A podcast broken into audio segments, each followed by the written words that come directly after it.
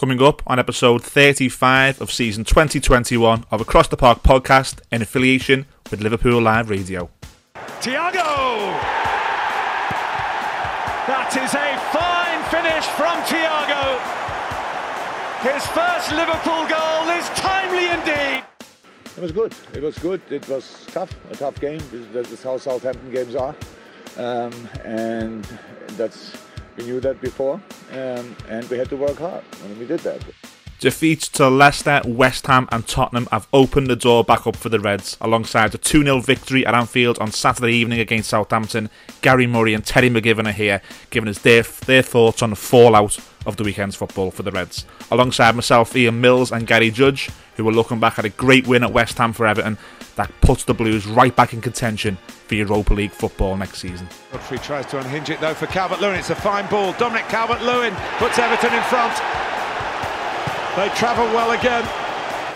Yeah, we knew that was a vital game because if you lose this game, I didn't tell before the game, and I, and I think if you lose this game, you are out, uh, no doubt, because uh, West Ham go up. Uh, so it was vital and important because we are still in the fight. And uh, we of course have games to preview as the Reds travel to Old Trafford on Thursday before travelling to West Bromwich Albion on Sunday. The Blues go to Villa Park on Thursday before hosting Sheffield United at Goodison on Sunday evening. We have the ever popular higher or low where you can play along at home. We also have this week in history where Liverpool manager took sole charge of his last game in charge in 1998 and an Everton legend signs off in style at the Gwladys Street in 2006. All that and much, much more to come on Across the Park podcast, episode 35. But first, a quick word from one of our great sponsors. Today's podcast is brought to you by Camper Kings. When you have the freedom to choose, where will you go? Hiring a camper van from Camper Kings means you've just bought a ticket to adventure. Camper Kings offer a stunning range of quirky camper vans and luxury motorhomes with modern and stylish features, providing you with a safe staycation escape. Adventure awaits at camperkings.co.uk and you can follow them on Instagram at camperkings underscore UK. For Across the Park listeners only, there's a free bottle of champagne and free insurance when you quote Across the Park. Welcome to Across the Park podcast, a football podcast on both Everton and Liverpool Football Club, hosted and produced by a group of friends from both sides of the park. We pride ourselves in bringing you the very best conversation from the ongoing matters at both clubs, providing banter and debate. We also release regular specials with guests connected to both clubs, providing insight and interviews never heard before. The back catalogue of these shows is available on our website, acrosstheparkpodcast.co.uk. Don't forget to hit subscribe to Across the Park podcast on your favourite listening app, and please give us a follow on our social media. Head over to Instagram or Twitter and search at Across the Park PC, or Facebook, search Across the Park. Thanks for listening, and enjoy the show. Hello, welcome to episode 35 of Across the Park podcast. Myself, Ian Mills, and Gary Judge, like you heard on the intro, alongside Gary Murray and Terry McGivern. Start with the Reds, Terry. results went your way. Leicester drop points, Tottenham drop points, West Ham drop points, Liverpool won 2-0 against Southampton. You're believing again, it's fourth still on. Yeah, well, obviously it is still on, isn't it? It's there in terms of mathematically, you know, it's still it's still available for us. Um, it's been disappointing the last couple of weeks where when there's been other weekends where the results have gone for us and we haven't been able to capitalise. me three points away, you know, against Newcastle, against Leeds. So, you know, to for this time, you know, when, when we're really at the business end now, where like you know, not many the game's running out and and you know the the, the doors being opened a little crack for us, we've managed to just get our toe in it, you know, and, and, and make sure that we, we took all three points there. So you know, it's pleasing compared to what we've seen the last couple of, as I say, the last couple of weeks. But um, but no, yeah, you know, it's uh, it, it's still there, and it, this Liverpool team is good enough, despite you know the injuries at the back and stuff. That if if they really want it, I think you know we could feasibly win all of our remaining games. So you know, it's it's all about the team now, basically, really seizing that, that opportunity. I must say though, I was getting nervous towards the end. I just felt like another one-one was coming. I just honestly, I just I didn't, I, I couldn't see us getting another goal. I just thought, as as much as we were the better team and on the day, the same happened as you said against against Leeds and against Newcastle, and it was just that that Newcastle one. For, oh, it was just that's the one that's going to sting the most if we don't get this top four, especially if we miss out by like one or two points. That's the one that's going to sting after after conceding the goal and then getting away with it and then conceding again is just ludicrous. So to, as Terry said there, to get to, to then go uh, be in the same position against Southampton and get the second goal and come away with the three points, it's massive for us. That now going into the final, what three, four games is it left now? I think it's four. Starting yeah, with it? United. Yeah. So All right, so you're talking the, the importance of the result there. Fine, I agree completely. About performance? I said to you off air, I didn't I didn't watch the game live. I saw the highlights, and it, it looked on the highlights like it was quite an even game. Was that the case for you, or Um, I, th- I thought we were the better team. Like you know, we we we've certainly looked much better going forward than we have done recently. Um, still a little bit a little bit of questions being asked of us defensively, and you know, thankfully we did we did come away and, and answer all the questions, and we we you know we didn't concede this time.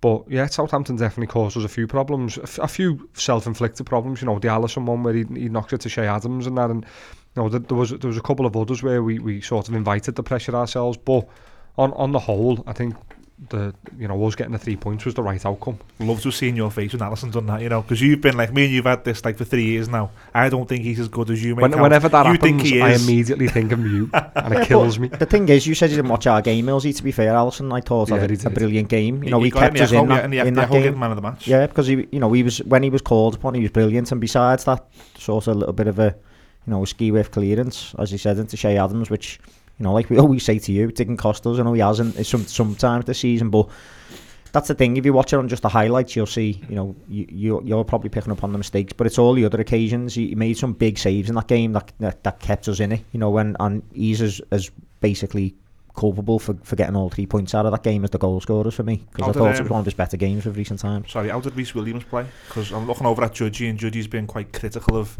of Rhys Williams, telling you two that you're not go- you're not going to get much out of him.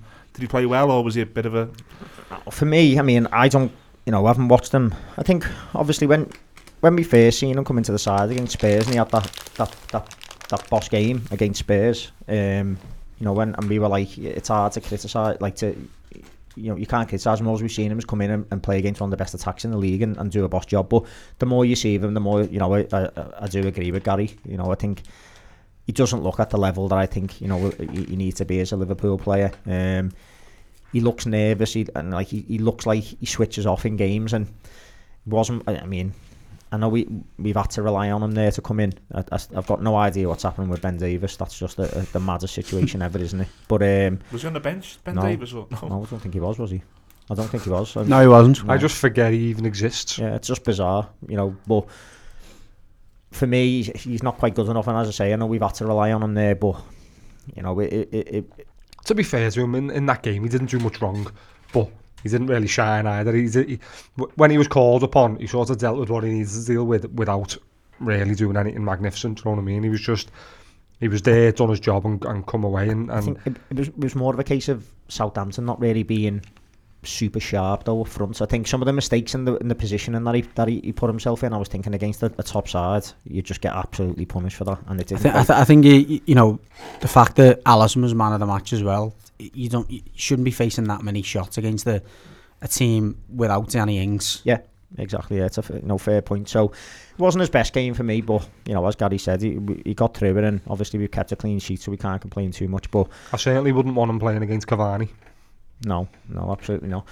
But you know what, eh, Nat Phillips, I thought he, he gave a good account of himself again, doesn't he? Just continues Yeah, to just to sort of do what he needs to do. If he, if this is how he's going to perform every time he's called upon, I don't see why he wouldn't just keep him. Yeah, he seems to be able to come in, you know, when he's being injured and stuff as well, and just hit the ground running and not not sort of doesn't seem like he takes three or four games yeah, to get exactly, into it. Yeah. exactly, which is an important trait if you're going to be a third or fourth choice defender, isn't Definitely, it? yeah. Um, so, no, I thought it was a it was a it was a better game from him, but um, no, in terms of performance, it, it you know it very similar for me. What I've said off air before, very similar to the rest of the, the games that are, that have been recently. You know, we were we were obviously the better team. We were controlling the game. We were having loads of the ball without having to, without being able to finish the, the game off. But then again, th- this time we managed to finish it off. You know, going forwards, Mane certainly looked a lot better. He wasn't. He, he hasn't been anywhere near the form that he's that we're used to from Mane. So he, you know, in this game particularly, he's, he looked a lot more looked, looked a lot more hungry, and he made better decisions when he had the ball. He weren't just trying to kick it and run all the time. He was trying to play passes. He was trying to take his man on, um, and he was getting in good positions. You know, you seen his goal. You know that that was from good movement in pulling off the back of his defender, and you know it, it, was a good goal, a good header. Did he get better after the goal, like a confidence thing? Do you think, or did he did he start well? He started well. You know, he he, he started and and ended the game well. Um, I think Salah as well. You know, we, he's been he's been the one this season who hasn't really dropped off every game he sort of he, he puts a shift in. He always looks hungry.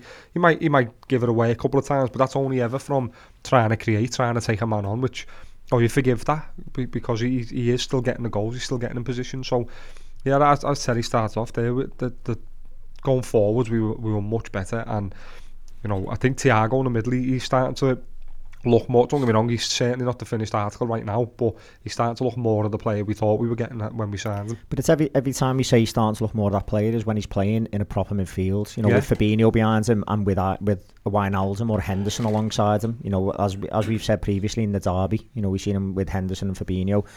Uh, against Southampton, there's seen him with Fabinho and Wijnaldum.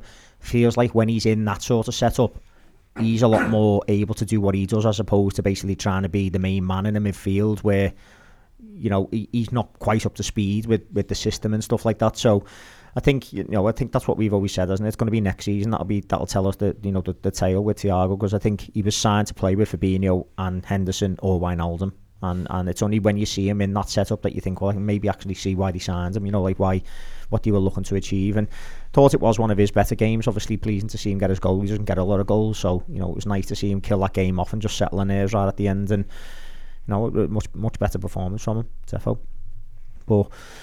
But, as I say, you know, vital vital three points, and and now we've we've just got you just got to hope that these Liverpool players build How many on times? it. I know, but How many times it's horrible? Is this what you have felt like for years? Because this is the hope that kills you, honestly. And, and me and Judge, you'll get into that with our game. More from Terry and Gary when he previewed the, um, the Man United game and the West Bromwich Albion game. But Judge, let's let's move on to us.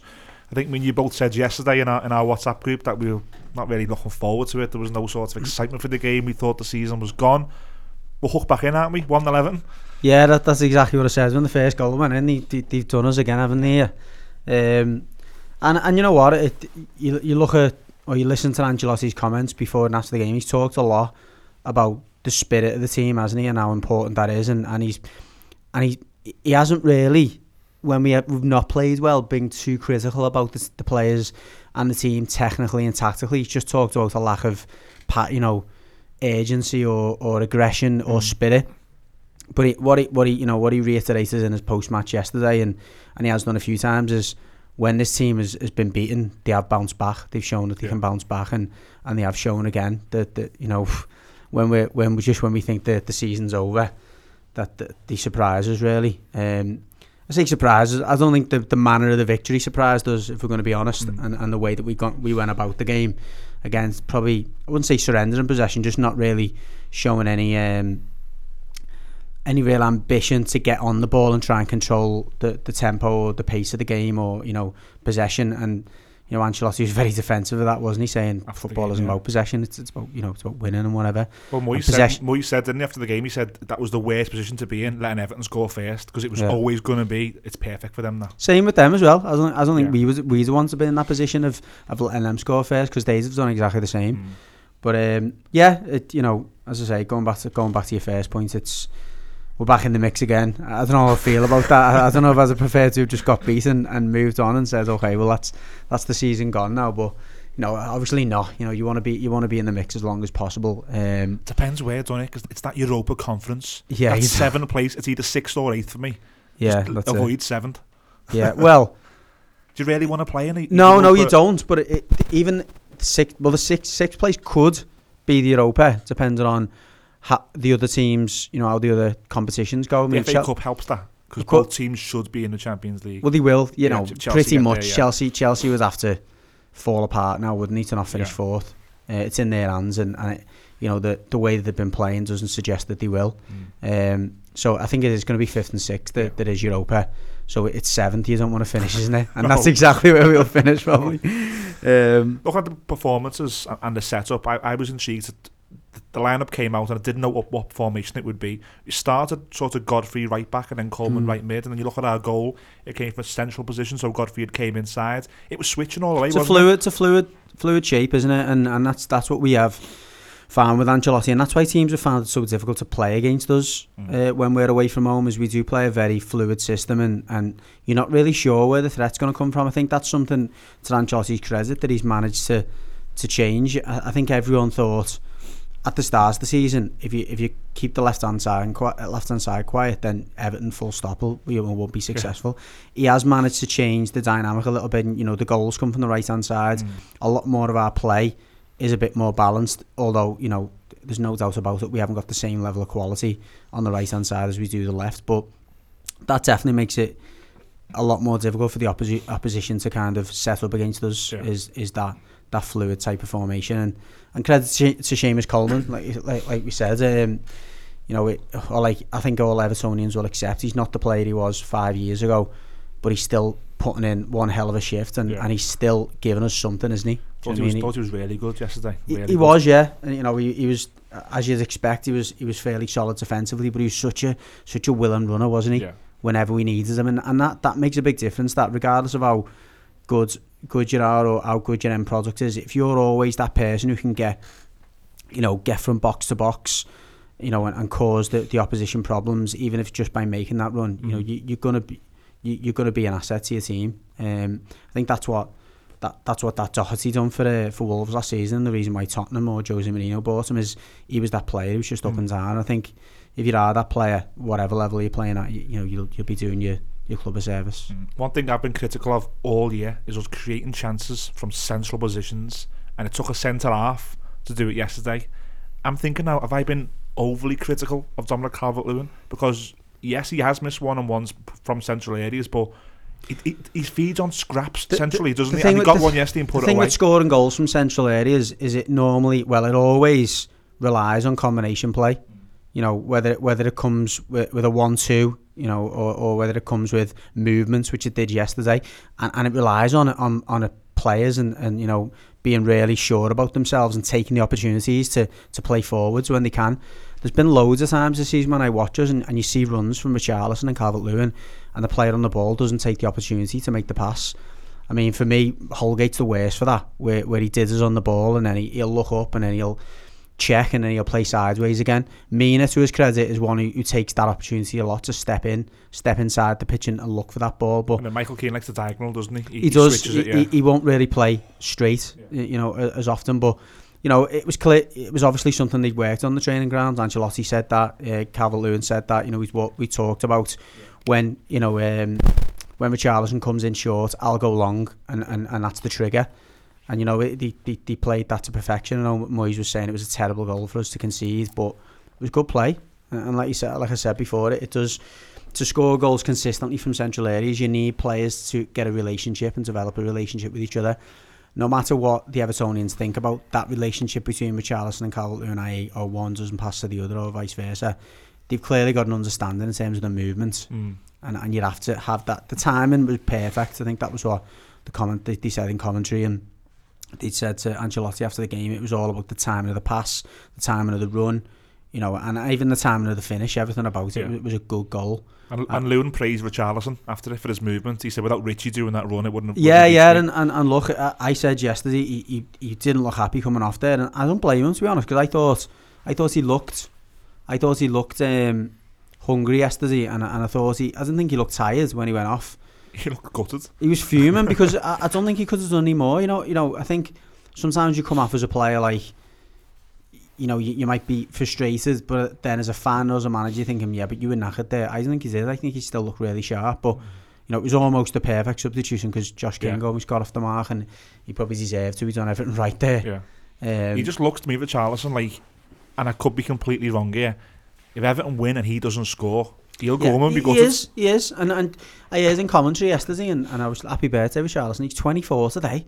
It's not, it's not in that, is it? No. Do you know what I mean? Like, he, he, he still cuts a figure. Like, he's a proper kid, isn't he? Mm. Like, he has little strops and all that. And a lot of Evertonians have a real problem with it. And I, and, and I get more frustrated about it when we lose. But when, when he plays the way he did yesterday, I think you know what. So what? He, like the, the players seem to get him. They seem to understand him, and like you didn't you didn't see like Cal- Calvert Lewin making an issue about it. Not not the manager didn't make an issue about it. The the commentators don't even make an issue about it now. It's just the way he is, isn't it? It's just his yeah. personality. Mm. I just think that's that's.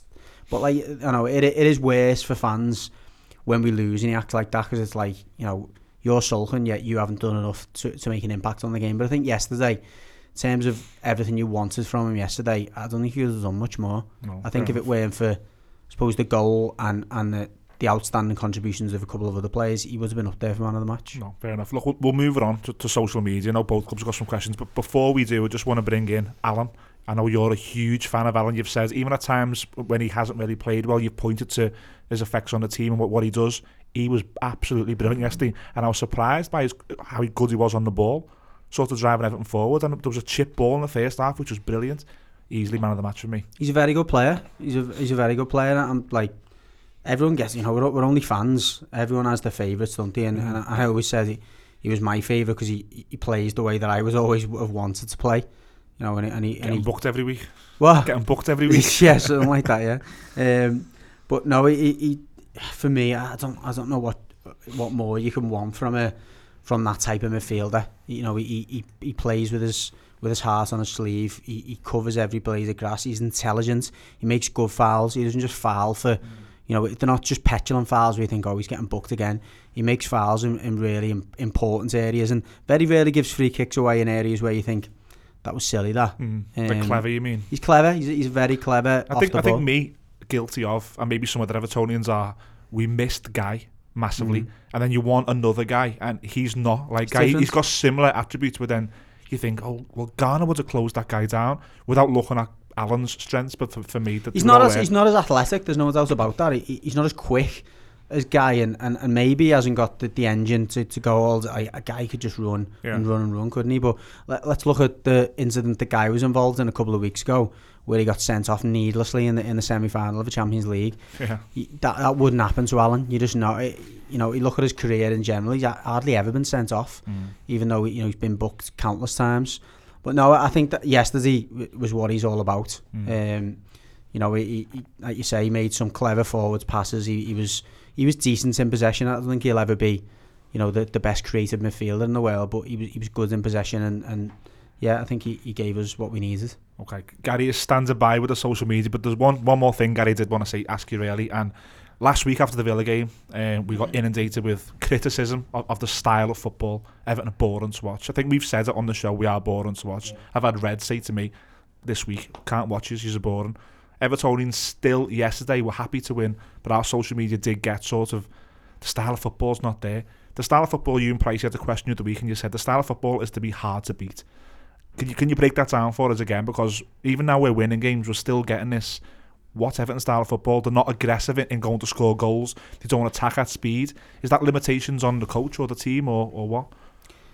Yeah, I mean, I've I've come to the defence, I suppose, of Ancelotti and the management team a few times this season. In that, Ancelotti, I think, has got a way that he wants to play, and I think the first eight, seven, eight games of the season were a blueprint for this is the way that we would like to play. As soon as we come up against teams that you know found that out, I think he quickly realised that we can't, we couldn't maintain that. I mean, look at Brighton for example. I'm not saying our squad is as weak as Brighton's, but Brighton have players, I suppose, the type of style of football, and, and the reason I say Brighton is I know one of the listeners has, has name checked Graham Potter. Um, you look at where they are in the league. That's what this team would have produced this season if we'd have tried to continue in that vein. We'd have scored loads of goals, but we can we'd have conceded loads of goals, and we'd have definitely lost more than we've won. Won, sorry. So are, we set up, you think, to sort of give the other team the ball and break us down and we'll nick one or two, opposed to we'll take the game to? You, you've got to remember we've had a lot of injuries. I think we've been set up in the main uh, away from home to just win the game. I I think he's looked at the opposition and, and measured them and thought that that's the difference when you play away from home. Generally, unless you're by far the best team in the league, you're looking at the opposition thinking, what are they going to bring? Are we going to are we going to counter it? Unless you're the best team in the league, we've looked at most of them away games and thought, how can we stifle them? And and what's our best way of just nicking one goal? That's what we've done in the away games. When you're playing at home, and the expectations on you and, and naturally as a mentality as a player you're thinking forget about them we want to go and win Yeah. this game that all goes out the window. And, and as a team and as a group of players, you try and just show the best you can in the home game. And we've got a miss, miss a mismatch of players, and uh, you know we've got players who, who who are athletically capable of playing one way. We've got players who can't match that. You've got other players who are creatively good enough to, to play in a certain vein, and other players who, are, who, are, who you know can't even control the ball. Um, so I think when we've got to the home games, I think the players like egos have got in the way a little bit, and they thought, you know what, no, we, we can go and win this game, and and that's where it's been a problem for us. I don't think, and and this has been mine and, and even Pricey's points a lot of times this season. Ancelotti still hasn't got the players he needs to go and play the style of football he wants. He said three or four times in the last few weeks now. I know next season we need to be more entertaining, yeah, not only for the reason that like the fans deserve that, but also if we're going to go get into the top four, we need to go and beat teams three or four nil, yeah. you know, and, and, and go and take them. So we can't we can't just you know rely on the away form. We've got to, we've mm. got to beat teams at home as well. Is it not the case as well? It's a season, really, isn't it? For basically just doing what you need to do. There's no fans in the grounds. I know it might be terrible to watch on telly and all that, but I, it's, I think it's easier to be a pragmatic manager with no fans in the stadium, where it's almost like, well, I'll play to my strengths. And yes, the fans might be a bit annoyed. You know, you're not watching like superb football and stuff, but if you look at, everyone this season, there's not many teams that are because everyone oh. has got the almost the mindset of we just need to get through this season and you know play to our strengths. And like we said a couple of weeks ago, I think when Judgy and Pricey were on, your strengths are in counter attacking plays, isn't it? You know, you're Richarlison, Calvert Lewin who can hold the, hold the ball up and stuff, and James you can find them over the top and all that. So it's like why wouldn't you? Like make use of where you're strong, you know, and wait for that window to open where you can add players and try and be a more expansive team when the fans are back in the ground because home soil, it isn't the same as what it was, is no, it? You know what I mean? Well, it's, there's been more away, yeah, more exactly, away wins yeah. than home wins this season. So yeah. that, like, because teams just caught in that stick or twist. Do we play like we normally do at home, where you've got the fans with it, but you haven't got them now? So it's almost like it, it, it it's harder. So you play to your strengths. Uh, ju- just ask for a bit of pragmatism, and I know that's the, the thing that that that uh, Ancelotti's probably most famous for, even in the time we've we've had him, is he's a pragmatist and. And, and if, you, if, if you're an Everton fan, I'm just pleading with you to say, look around the league. No one apart from Man City and maybe maybe Leicester and Man United have, have performed anywhere near they, they, where they'd have expected to perform this season. Mm. So we're not the only team that's underperformed, but we haven't underperformed away from home. That's our, that's our best season away from home. So you know, and I'm not saying we're going to reproduce that next season because, like Terry says, and and, and uh, you know, I'd be count, I'd be contradicting myself. There's no fans for the home team, so it's it's such a like a, it's such a weird season. But I think I think you've got you just got to you got to take the positives and go, you know, be thankful for them, but also take the negatives with a bit of a pinch of salt. Crazy stat before Everton 11 away wins this season are better than the 1998-99 treble winning team of Man United. They didn't even do 11 wins. It's madness, and, and that's it. And, and you look at that stat and think that's not that's not something you can go, wow, let's put it on our fucking. Should be top. Put on the wall, yeah. Stats like that. Yeah, but it yeah, it's just bizarre, isn't it? Not nothing, no other words for it other than bizarre. Go on, Gary, sorry. No, it's alright. It was just uh, we were going to the social media, and you you mentioned before about how, how good Allan is and how, how important he is to you. We got a message from Richard Morris through the website who was talking about looks like who we think should partner Allan. Said, I wanted to stress how much we are more solid with Davies over Gomes. How Gomes started over the last two games over Davies is mind-boggling. Is Davies brilliant? No, but Gomes is worse. Pretty damning that. Davies, within 30 minutes yesterday, had launched into two competitive tackles and was unlucky to concede a free kick for one. However, was he was making his mark on Sean West Ham. They were in, in a fight. If he did that in front of a full Goodison Park, the crowd would be up and the atmosphere lifts. Has to play ahead of Gomes for me. Yeah, uh, t- two things for me. One, horses for courses, uh, and two, we haven't seen that from Davies every week either. Uh, look, when, when Davies is, is energetic and he's getting about the pitch, that, that's that's when, you know, that's when for me he can give us something. But too many games, you know, he, he's come into the game, he's come into it thinking that he's something he's not, and trying to play in the vein of being this cultured, you know, your player who'll get on the ball from deep and and, and, and try and play his way through midfield. And then when we lose the ball, he's trying to be clever in the way that he defends. If he just plays to to his to plays plays within him, play, plays to his capabilities a bit more, but just keeps it simple like he did yesterday, then he can offer the squad something. But uh, I'm sick of like the whole roundabout with Davies. It's like he plays okay, and everyone's buzzing with that with how well he does, and then he and then he's awful, and it's like, oh well, that's just Davies. In terms of the the, the you know the the comparison with, with Gomes, I'm not a fan of Gomes, so that's that's not that's not for me any great you know praise that, that he that he should be that he's better than, than Gomes because I don't think Gomes is, is even good enough for this league now, let alone us. Um, so you know, credit to Davies. I'm not I'm not gonna not gonna be critical of a player who, who has a decent game yesterday, but that's all it was. It was a decent game, another decent game. I, he hasn't been man of the match for me in any in any game this season, let alone this season, probably the last two or three years. So nothing changes for me. Glad he done well yesterday. If he can keep playing in that vein, i.e. coming on, working hard, throwing himself into tackles, when he gets the ball, playing it simple, he's got a place in the squad and probably got a place in most squads in the Premier League, but he doesn't do that often enough. Mm. I mean, I, I agree with the initial points. I don't know how Gomes has played over him recently Yeah, agree, because yeah. Gomes has just been. You don't get nothing, and it's a good point that the tackles and, and things, and you, you'd imagine that if that was in a, in a derby or a big game at Goodison, or and then that can that can turn a game stuff like that. So there's value in that, but I'm also a judgy. We don't see that all the time. It's not like he's always doing that and he's unexplainably being dropped for Gomes. There's been times where we've said in this podcast, play Gomes over Davies because Mm. Davies has been terrible. But if you put them side by side, you said one of them's got to leave the squad for next season. I'd rather Gomes leave. That's how bad he's been this season. And also, he's, he's more sellable, isn't he? You know, the European. 12 the leagues like Spain. Portugal and Yeah. Spain and all that, he's perfect for them. And I don't think he's a bad player, but the, he's like a, a lot of players in Europe, but he's more suited to to a slower, more passive style of play. So how's, well, there's another one from Mick Byrne. He starts off by saying boring to watch but a big win, which is basically what you were getting at a bit earlier on. Um, he said something for the podcast. Interesting, we had 11 of five brand signings and four by Walsh. Yet eight, eight is it bought by brands on the bench. Some of these names include Delph Gomes, Bernardo, Iwobi and King. Yet brands is great is great apparently.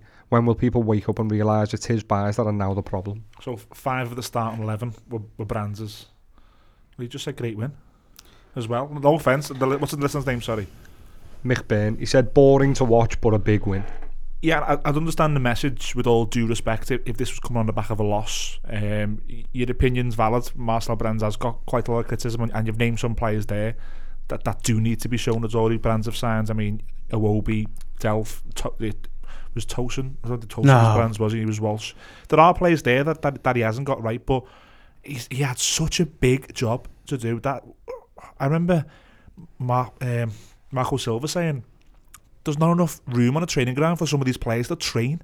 There's, there's, there's that many of them. There's like 30 odd professionals Yeah. that he couldn't train them all. I think he put five aside, didn't he? Bolasie, Besic, Vlasic, Tosin. He put them all aside, but he first game. He said there's not enough room. The so other, the, other, the other thing is as well, the listeners chose to pick the players on the bench there that, that obviously are the less desirable. You know, also on the bench there was Akore and Nkounkou. Um, Alton, who, who albeit a loan sign, has been a very useful loan signing. Holgate obviously wasn't didn't belong to him. Josh King, uh, again, no money spent on him. It was a loan. It was like we, we needed someone in, didn't we? Look at the look at the team yesterday. There's always two sides to the coin, isn't there? And, and it's either your glass is half full or it's half empty. In the listener's case, it's half empty. You know, on Brands' from Brands' perspective. But the best players yesterday for me on the pitch were probably going down from from keeper. Coleman, obviously a, a stalwart, doesn't belong to Walsh or, or to or to Brands. Godfrey, Brands. Mina, Brands. Digne, Brands. Allan, Brands. And then you've got Cal- Calvert Lewin, who again belongs with Coleman. It wasn't near Walsh. So none of the players who stood out yesterday were, were, were Walsh. he was a Walsh, Calvert Lewin. Think Was about it, he? He was Walsh, yeah. Did he, oh, because he, signed him from. Unsworth under 23s, Did did he? he? But he was Fair enough. signed, yeah. Credit to him there. But look, it's. I'm not. I'm not. I'm not. I'm not bothered. But I certainly, if you're going to ask me, and if that's the suggestion to the listener, whether one Bra- Brandy or Walsh, there's not even a competition here. Like, uh, uh, uh, yeah, everyone's going to get signings wrong. Andy, you look at Liverpool's squad now, and and and I think there's there's players in there where you go, oh, that wasn't a great signing. In the main, it's been good, and I think that if you look at the signings that the brands has made, and the percentage of those that you know are being deemed as good signings, whether it means they're a good investment, i.e. we'll be able to sell them on for more money, or they're gonna you know they're gonna be at the club for a number of years. I think it, it's got to be in the seventy percent region. Do you know what I mean? So eh, like I said, Plus, uh, plus if, if Brands left, when Walsh left, sorry, and Brands came in, there was lots to do. If Brands left this summer, would there still be lots to do? I don't think as much. I think he's done quite a job in turning, turning things out. When Walsh was in, that 2017 summer was just... it was that it was that fella who won the lottery in the 90s and he just blew his back and working at Tesco, that big fat fella. That uh, Michael Carroll, My- that loon. that was what Walsh was like with the checkbook whatever, Yeah. and he was just signing everyone. Burnley and like Sunderland's, uh, they're all naming prices for players and, Yeah. and getting it. The only thing I'd say, I think, and I think I said this when I was on a fortnight ago or whatever, with brands is how many of them signings that judges just said they're the better ones like Doucouré and stuff like that, Allan. How many of them were actually Ancelotti signings, not brand signings? He might have been, he might have been the sporting director who's put the pen to paper with them and shook their hands or whatever, but they feel like very much like Ancelotti. picks. Godfrey- Rodri- Rodriguez and Allan were definitely Ancelotti. Well, exactly. Doucouré would have been a brand signing. A- Possibly Ancelotti wasn't in the job long enough, I don't think, Possibly to really Doucouré, say. but Godfrey would have been a brand signing. You know, again, it was Mm. the season before, really, that Godfrey played in the Premier And League. Nkounkou as well. Is And obviously Nkounkou's definitely a youth signing. Um, Allan, James. Allan, You think Allan they're Ancelotti James. There's some Ancelotti Yeah, players of there, course. isn't there, as well? I'm, I'm just the way, way you want it to be, though. You want Yeah. your manager to be able to bring in players who can make an impact now, but you'd expect your director of football slash recruitment, whatever he is, to be bringing players in. Planting seeds for the future and yeah, stuff. exactly. yeah. Which, And which Godfrey, no Goff- one expected Godfrey, yeah, to that be. Looks, that looks you know an astute signing, and you can put that down to him. Then you know maybe you are starting to see a little bit of a little bit of coming to And fruition. Luca Digne, there's no way that the previous manager went and identified a player who, who was not, well, I'm not saying he was in the reserves, but he wasn't playing games, but it was kind of a player where, oh, we can, could do good value there. Mina, there's no way that someone's got Mina, or like, you know, Marco Silva said, I want Yerry Mina, who's on the bench for Barcelona. and I'll be honest, for the for the first year that we had Mina, I was thinking, what have we signed here? But that's that's what you want, isn't it, from a player who, you know, or from a director of football who picks a player out where really you think, hmm, but in a few years he kind of matures into a good investment. So Keith is going to be class next year. yeah, just, just gotta wait. that's that's somewhere else. Um, yeah, that, that concludes the Everton side. We've, we've got one picked out for the Liverpool side. It was from Chris Nello through the website. He said the front three of Jota, Mane and Salah does not work. It's actually threw Mane off completely off his game. Look at what Bobby done when he came on yesterday for the second. This team needs him, or if he does move on, someone of a similar style. Unselfish, not relied on, or wanting to get goals, and allowing the whole system to work as it has for the last three years. I do like Jota, and at the times he should play, of course, but for me, you can't play that three on Saturday regularly. Yeah, I'll be honest. I think it's a bit premature, you know, to basically say that it doesn't work as a front three or whatever, and the reason that Mane's had a bad season is that Jota got signed. And for me, it depends. If you're gonna, if you're looking at it and thinking we're just gonna play the same way that we have for the last three years, then it's absolutely vital that you find a player who can do what Firmino was doing the first two seasons in that system. You know, not not the Firmino what he's been doing this year or even the end of last year in the system where he was ineffective. Um, I personally do want to see us evolve a little bit. You know, I think I think it has been worked out, and I think in Jota you, it gives you options because it allows you to to rotate instead of just playing the front three and playing like dropping a Jota in in place of Firmino. would allows you to play a Salah as a number nine or a Mane as a number nine, and Jota can play off the flanks. I think a big thing for me is when you look at how teams played against us in them first two years, when Firmino was at, you know, was at his, in his element and was just absolutely running the show in, in, in terms of going forward for us. People, people were let, weren't, were, weren't letting them just drop off and they were, were following them and they were Yeah. creating gaps and all that. The way teams have sort of worked us out now is they, they just sit there on the edge of the area with two banks of four or a bank of five and a bank of four and there's not really that much room. So Firmino's not as effective as he as he has been for the last two years. I get the point of you know he's he's a bit more unselfish than what maybe other number nines are, and and the things he does in in terms of that for the team is you know it's it's it's great for us when it when it comes off, but. As we've seen for this season, teams are teams have got wise to that now, and and they're just letting him drift out and, and let him go and pick the ball up on the edge of the the, the centre circle, and they're not following him out, so we're not getting them gaps. And I think to, to get someone else of his, of his ilk, if he does leave, you need someone who's going to be like that, but who's also Can shoot from outside the box yeah, and stuff. who's, yeah. who's going to get your goals. And you know, I, I get the unselfish side, and it has been, it's been, it's worked wonders for us for two years. But right now, it's not what we need. Right now, we need a Jota who's going to, if, if, when he picks it up, he's going to drive at the back four and at the back five and try and create. And he's done that a few times on the week uh, yesterday. You know, there was a few few occasions he probably should have scored. You know, it, it, it was unlike him that he that he had a One couple of chances there and, and, and he didn't score. the, since he signed, they're the chances that he's been putting away, and it's been crucial for us. And you know, I, I think as you said, I think it's a bit premature to be to be calling for that now. Uh, you know, I, th- I think Jota's signing has been it's been immense for us this year because the way, as I said before, the way teams have dropped off us, he's been vital in in, the, in us picking points up. Yeah, absolutely. And you know, for me, it, it could be a case of you know it's Mane that's got to get taken out the side, and Firmino plays, and Jota plays off the left, or something. It gives you other options, and I think you know, whilst I still think we need something else up there, and probably do need a sort of a good number ten option, you know, uh, as well. For me, I, I, you know, I'm. I don't think you can look at it and think like you know we shouldn't have signed Jota. We should have just stuck with Mane, Firmino, and Salah, and, and all will be. I well. don't think he's saying we shouldn't have signed him, is he? Because he said he does like him and he definitely should play in some games, but he's talking more the the general gen generality. I can't even say that. In general, in general, yeah, he's go, going forward. He doesn't want to see that three of Mane, Salah, and Jota. He'd rather see Firmino in there instead of Jota. Yeah, well, Maybe, but personally, I think you know, in, in, in some games, I'd like to see all four of them and play Firmino behind them, you know, and, and, and, and then see what see what happens because you know we, we need different patterns, and having four strikers gives you more patterns than having three that we've in the out all position. season, and we've to, to change it up, do something Yeah, different because yeah. what we've been doing hasn't been working. And you know, to be fair, two games previous to this, we've dropped points, and that, that three that we've gone with, all right, I know Firmino came on as you said, he has an input in the in the second goal, but that front three we we've won with that start.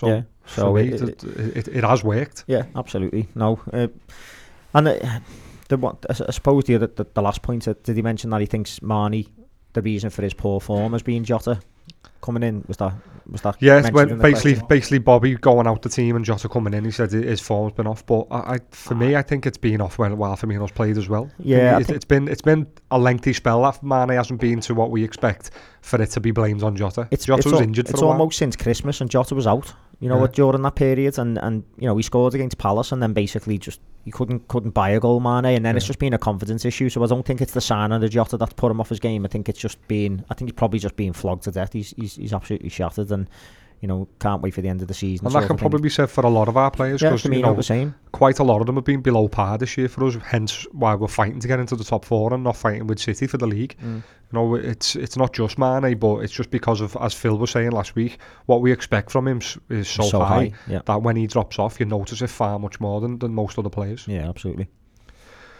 Right, thanks for that message. We've got one more that that is for both both sets of supporters. Um, could could be a bit argumentative, but we'll go with it. Uh, he said both sides at the best eleven, best teams.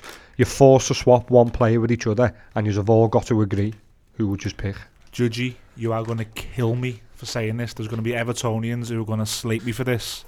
I'm just going to say it. He's been here a while now, but I'm just going to say it. We'll take Salah. You can have Bolasie. I don't think you're going to get any agreement from the red side for that, so that's absolutely out. So what's the rules here? We've got to agree Yeah, I on think swapping it's- someone from the 11. If, you, if you're Strongest talking 11. strongest 11, we'd put ours out, You'd put yours out, and then all four of us have got to agree on Tell what you two what, then, players you'll you swap. do your strongest eleven. We'll read our strongest eleven, and then or you just kind of discuss it and agree on it, and then we'll kind of pick through the bones of that. I think ours is pretty self-explanatory, isn't it? It's not, is Alisson- it? Just Al- an argument Alisson there in goal. Firmino. Trent on the right, Robertson left back, Gomez Van Dijk fully fit. Yeah. Um, Henderson, Fabinho. Fabinho. Why know? I'd have to say Wijnaldum just because Thiago wasn't being around. I'm going to go Thiago because Wijnaldum getting off. Well, all right. That's the thing. It's like you know, do you, do you say Well, there's one player we're not going to swap. then. right today, and then the front three it has to be Salah, Firmino, and Mane, really, doesn't it? Because Jota just hasn't Yeah. been around long enough. So uh, there's our front, our, our first eleven. Great, should I'll we give, go give you for ours, should we Judgy. go four three three just to? Okay, so um, Pickford, Digne left back, Coleman right back. We we even though they haven't played often often enough together, me and Millsy probably agreed just on form this year. It'd probably be Godfrey and Mina confirming they're both fit, um, or assuming they're both fit. In midfield, Allan Doucouré, um, The Icelandic mist gets in, doesn't it? yeah, it has to be Sigurdsson here, um, and then James, Calvert Lewin, and Richarlison. Right, so use two first Reds. Who would you take from that 11? Because I'd probably take five from yours. Okay, so so there's a couple of players who I'd take, but there's not necessarily them same players who I'd swap. So I'd take out of your side Godfrey because I think he'd be a very useful addition to our back line. Um, I'd take Digne. Yeah. I'd take James because I think he's, you know, as a number 10. As well, I've just said we need a number 10. I, I don't think he'd be a mainstay in the side because he can't stay fit enough and stuff, but I think he'd be yeah, he's just useful. about a mainstay in our He'd be useful off the bench and stuff, I think, or as an option. Dominic If Calvert-Lewin. you, if you think about him No. or Shaqiri, Gary, or like who else have you? I mean, Jota Jota If is. you're comparing I'd rather he Rodriguez come as on- being like a seventh choice for us, then yeah, I'd, I'd, I'd rather he come on. Shaqiri is. Yeah, so the other night, Uh, so who's your fifth choice? would you rather he came on or Oxlade Chamberlain? Or him or Shaqiri? Or him or Keita? I know what who had, who had Over one on. Keita, defo, yeah. So- I, I don't think Shaqiri's done much wrong for Liverpool for me to pick No. him over Shaqiri. Yeah, but I think he's just a better alright, player. well, than so. Shaqiri, how many games has Shaqiri played? Oh, we're talking first 11s as well, by the way. He's took three, so you take less than No, three. so, Everton. so hang on. So they who had take. I'll probably Not take necessarily no, I'll swap. probably take Doucouré. Okay. Oh, I went Doucouré, yeah. I'd take Doucouré. But would you argue, besides James, would you argue with any of the others? No. So there would be take. Okay. But, but the rules are who would we So swap? now I want to say to Judgy, who would you would you take to lose any of those four players? Who would you want in return, or are we t- or are we strong? Oh enough? no! i- If if you go through them in that in that order, so Godfrey, You they're take not, Van, they're you take not, Van yeah, but they're yeah, not going to that's it. accept Van Dijk. So exactly, would you that's take who you- Godfrey to Gomez for Gomez? No. I wouldn't as an upgrade, No. but if it was a no, I wouldn't. No, No way. Team for Robertson, it's much of a muchness for me. It's where, it depends on what you like. The last season, Andy Robertson and Woods, where there was assists galore because we're reliant on that left hand side providing assists. Yeah, I mean, I, um, I'm, I've, I've in our higher or lower, I've got some of the stats coming out anyway, so I'm not going to say where we stand. But So if you, if you not- got that Andy Robertson, that favourable. we wouldn't miss a beat. No. But if it's the Andy Robertson who's who's not really, you know, providing lots of assists this season, and he's in the Everton But, team, but that's we a front line that hasn't- can't score goals this season, Taco- isn't it? you know, you know, Doucouré is an interesting one, and it might be one where we could pa- kind of come for a, to a compromise. If they were saying that Wijnaldum was the one in the team, I almost think that they could, they could. I, I think they could do with a player more like Doucouré than Wijnaldum. But then could we? Yeah, So I, you, so we don't. Wijnaldum is a more creative player and, and gets the pl- team on the front foot more than Doucouré does. But Doucouré covers more ground. Say, say if you put, I'm just thinking about from from there. Think about when they were at the best. It was when they they they were strangling teams all over the pitch. They had they had um, Doucouré and Fabinho. No one's getting an inch in that midfield. Now you, you know you just you you're then hoping the Henderson can go and be a bit more expressive and maybe get a few more goals, which he's shown under Rodgers he was capable of doing. So he, if you could get that out of Henderson, then you might be able to do something there. I I would swap Doucouré for one of the. I love Doucouré, but I think it, I think Wijnaldum would give us something we haven't got. Give Is he- is he the control, only I think, in the midfield. He, Like he, a- he would, yeah, he would. No Henderson or no Thiago or no Fabinho. I just wouldn't don't swap. think they'd swap him though, would No, they? we wouldn't. I don't think we need. So if we had Allan, I don't, I'm not saying Allan's better than Fabinho because I don't think he is, but I don't think we'd need to. I don't think that swap's going to work for either team. Whereas I Mm. think Doucouré might work on some level. I wouldn't take Doucouré. I like Doucouré. You know, I think I've said, the, I think he's your player of the season, but I wouldn't take him over Wijnaldum. I just think you know that the intelligence and the versatility of Wijnaldum is important to us as well, and that You're that going to lose in unit. the summer though, you? As well. Yeah, That's I know, but that unit of Wijnaldum, Henderson, and Fabinho for me, you know, is has, has been world class for a couple of, couple of seasons, and Doucouré as good as he's been, I, If it I get- don't say he's on a world class level yet. If it was getting to that point, mad to say yet because he's 28, so we well, yeah, needs do to be what I there mean? soon. He hasn't, he hasn't really But- shown it yet. At this at this point in time now, where, where we're looking at what Wijnaldum's situation, if he's leaving us and he, he was happy to agree to go to Everton, I'd take Doucouré. Yeah, that's all right. I wouldn't really argue with that. Yeah, but It- it- I, I, I'm probably getting.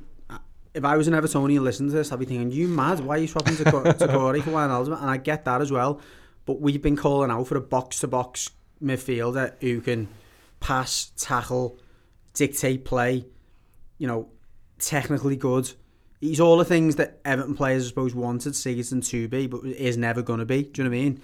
I think if you put him in midfield with Allan and Sigurdsson, the midfield is probably weaker in a weird way because we haven't got that dynamism anymore. But I don't know if you're talking about just a player, I think we'd be able to replace a Doucouré more quicker than we'd be able to get away a Wijnaldum. If you know what I mean? Mm-hmm. I'm just going to stick with the left back, really. but that is the only position Just, that I'd swap. an easy one. I wouldn't take? Yeah. any of your players except on a straight swap where I was have to let one of ours go. I, with, with all due respect, I think we're better in every position, but the one that I think would least harm us is Digne. Yeah, if that- we took that's how I feel about I don't well. feel our level would drop at all. All we'd lose is a little is a little bit of that sort of what we've said we we've liked in Robertson, a little bit of that arlash, you know, Yeah. like that bit of leadership and Scottishness. just a little bit of you know stuff Again, that you don't really get from it's European fair to players. Say, though, is you haven't got other players as many players like him, have you, in your team? To, No, to exactly, yeah. for that. But- Whereas we get him, and I'd be thinking, well, we got like, got like Godfrey and, and Allan to do that dirty work and all, all that and leave leave the foot in. So I'm not sure we'd want need need that as much. Um, I just don't think either team would really feel a dramatic change in the way Yeah. we play or Yeah. in terms of output. So I think the left back is the only one that you really get agreement on, if, if I'm honest, because you wouldn't let any of yours go. And I out of your go. forwards, I'd, I'd take I'd take two of the three. I'd probably, even though again I- I've said I wanted Calvert Lewin upgraded, I wouldn't take Firmino. You know, at this stage, I just think, what was he doing our team that Mm. like, like I don't know, we just have another player who's doing bits but not doing anything like. You'd be you know I losing mean? 20 goals for what, five?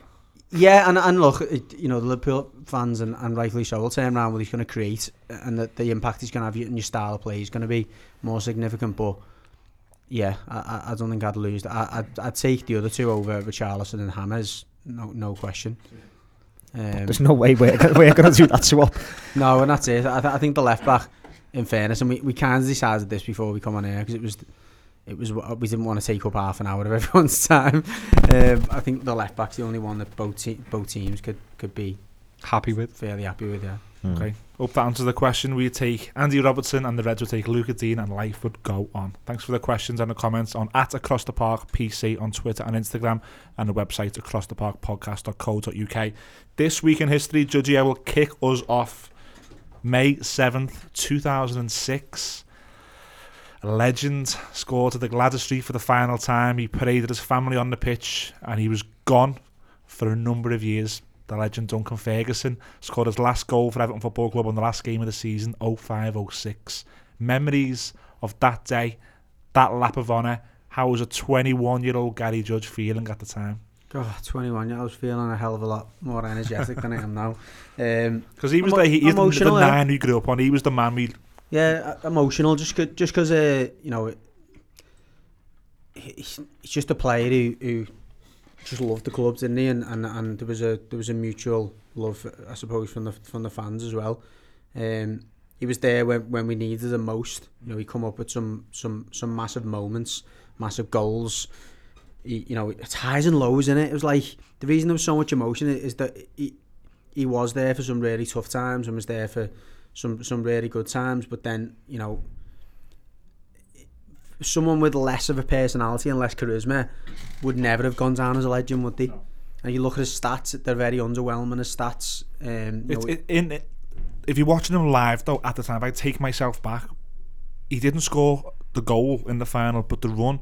Would you have won the FA Cup in 1995? Would you have survived in 1995? In 97, 98 without his goals? In his 80 impact on games, and that's the thing, isn't it? His leadership. We just Important spoke goals. about Andy Robertson then, and, and you know we just spoke about Firmino as well in a bit of a sentence where Firmino's getting like five goals and whatever, but his impact on games, Hmm. whether it's even if it's not assists, just in terms of the way he, he, he affects the opposition, the way he affects his teammates in terms of getting Yeah. them up for games, that was what Ferguson meant to us.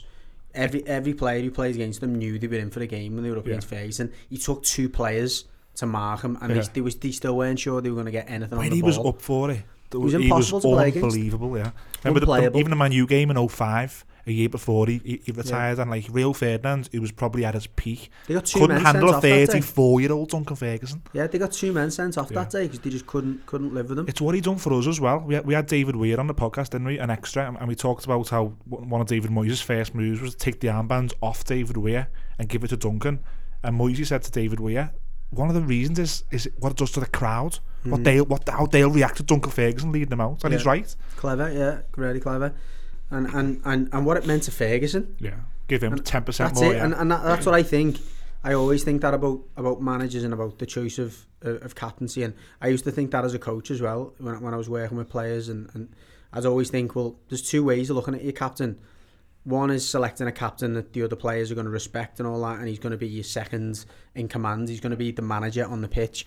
The other one is selecting a captain simply because you know you'll get another 10% out of them yeah. and potentially another 10% out of the rest of the players because of that presence and, and, and, and what it's bringing to the team. So, yeah, it was a clever move that, and and you know I, I don't think anyone was ever question is it, you know, every every extra we've done, you know that anyone who plays under Ferguson as a captain yeah. would say he was the best captain mm.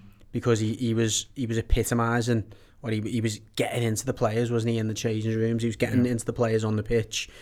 No one, no one, no one was answer back to him. Do you know what I mean? So mm. he had that respect. But yeah, going back to going back to your question, um, emotional. It was, an, it was an emotional day, and it was, it was, it was kind of yeah. We, we didn't know at the time, did we? I mean, he, he'd had a bad season he, I think he hadn't scored. He hadn't really st- started many games, if, if even come on. The end was near for him, but it hadn't been confirmed. I was reading up on this before. It didn't get confirmed until the next day yeah, that he yeah. was being released. I mean, you've been to a night with Duncan Ferguson, haven't we? Paul Cronin, friend of the show, done a great night with him. And Ferguson actually said he, he would have stayed on for another year if Everton needed him, but he, he was at the end. But it was mad going into that and sort of not having the official confirmation. But yeah, seeing him walking around with the flags and his family crying, you're like, this is this is over. But, but that was that was kind of that, that was the bit that made it a bit more emotional. It was like he, he was kind of not expect not you know not ready for it. Mm. You know, it's a bit like I suppose on a very on a very dramatic level. It's a bit like um, if you know someone like knowing someone's dying and they, and them kind of knowing they're dying, but mm. no one actually talks yeah. about it, and it's just like a bit of a weird moments. You know, this is the last it. time I'm going to see this. Yeah, this, yeah, yeah, but no one's actually ever mentioned it. Do you yeah. know what I mean? And that happens a lot in families, I guess, doesn't it? Like where things are going on and stuff, and no one ever ever actually speaks about it, mm. but everyone can feel it. Mm. And, and it all, it, you know, the, the, as I say, the lap of honour and all that, and bringing his family, and that, and that was it. Like, you felt like you knew his family, didn't you? And you felt like, yeah, you know, you, you, you could understand, you could, you could understand what they were feeling at that time. Cause you, I think the, the rumours as well at the time, and, and there's still some rumours now that he didn't like football. He, he'd not bothered by football. He's not going to be a coach. He's not going to be a manager. So you you think at the time he's just going to go away, and he disappear. did. He went to Mallorca for years, didn't he? Mm. He's just going to disappear. I never thought I'd see that man again at Goodison Park. Yeah, and and and, and you know, got to be honest as well. When he come back, it was a little bit he was part of the youth setup, wasn't he? At yeah. First. Little yeah. did you know he was going to be running down the line, hugging ball boys. No, yeah, I mean, I'm not going to get into the arguments of like Gerrard and all that because you're going to say Gerrard's more of a legend. But you, when Gerrard left Liverpool as a player, you knew eventually he's going to come back. In what capacity? Whether it's going to be doing a raffle on the pitch, whether it's going to be a coach or a manager. we thought, well, you know what I mean. Half time, we thought Duncan was going, didn't we? That was yeah, it. Yeah, yeah, yeah. That, yeah, that, that that was uh, that was part of it as well. But look, yeah, it was um, strange, strange day. Emotional, emotional day. One. Yeah, definitely. Yeah, but um, ends of an era as well, wasn't it? And that's what everyone kind of felt. It was the club was moving in that direction at the time as well, where we were trying to consciously trying to become, you know, join the elite, if you will, and mm. and, and leaving players like that behind who, you know, are 34 or whatever, not just keeping mm. them on for the sake of it. Kind of was part, you know. And imagine life was easier for David Moyes post in Duncan Ferguson being in a dressing room because he then brought in a whole new team. Yeah. And Andy Johnson came in, Yakubu came in, and it changed. So yeah, emotional looking back. Gary, your your one's not too dissimilar. A Liverpool legend, part of the boot room, was manager, then he was co-manager, and then he was gone. But the, the downfall sort of happened around York this yeah, week in history. We, we were looking back at a game at the New Pride Park, our first game, 1998, which we lost. Paulo Wanchope scores. We lost one 0 um, and that was the the final game where Roy Evans was solely in charge of the club. After that, we know as we know Gerard Houllier took over and you know it was basically looking back at that that time and it was a bit of a it was a bit of a mad one to have two two co-managers joined uh, at the, on the touchline and taking charge and it was never going to work, was it? Yeah, I think, you know, it was a weird one with, with Evans' reign, wasn't it? Because I don't think anyone at that particular moment when we were playing Derby thought it would be his last game as, you know, sole, sole in charge. But there was a lot of there was a lot of talk at the time. You know, I, I was relatively young myself, but even I remember it. You know, in, in terms of like people thinking that he'd lost the dressing room a little bit. You know, the senior players in there. You know, like uh, there was talk that John Barnes was like almost picking the team and stuff over a couple of years of of, of the end of, of Evans's reign and stuff, and and his time through the nineties. So. I think there was, you know, a lot of people were thinking he's a, you know, he's a he's a sort of pillar of the Liverpool fo- of Liverpool Football Club. He's been there through you know all of the, the good times and stuff, the boot room, and and everyone appreciated him. But I, I think there was a, a, a look and a feel that he wasn't ruthless enough as a manager, you know, to really, really do what needs to be done. Like he was more pally with the players as opposed Yeah. to leading them. And I think, you know, we were a good side. We had some boss players during Evans' time. We played some boss football, you know, but we just could not get that last bit over the line against what was a, just a ruthless United team in, in them 90s, just a winning machine, weren't they? So I think people were looking at that and looking at Ferguson and, you know, the way he'd sort of being ruthless to some of his players, like Lee Sharpe, when he thought he was sort of, you know, encouraging gigs, you know, and, and being a bad influence on gigs. He bombed him. Lee Sharpe was one of his big players. He'd had fallouts with some other big players, you know, when and read the riot act to them. And I think I think there was just a, a feeling that Liverpool was a little bit too much. The players were in control, not the manager in control. You know, the whole Spice Boys thing and all that. So there was a lot of a lot of people at that by that point were starting to think Evans was was maybe you know it was time to, to make a change. But I don't think anyone saw it coming that you know we'd try and pair him up with probably the first and only time in professional football that there's been two managers at a Yeah. top club.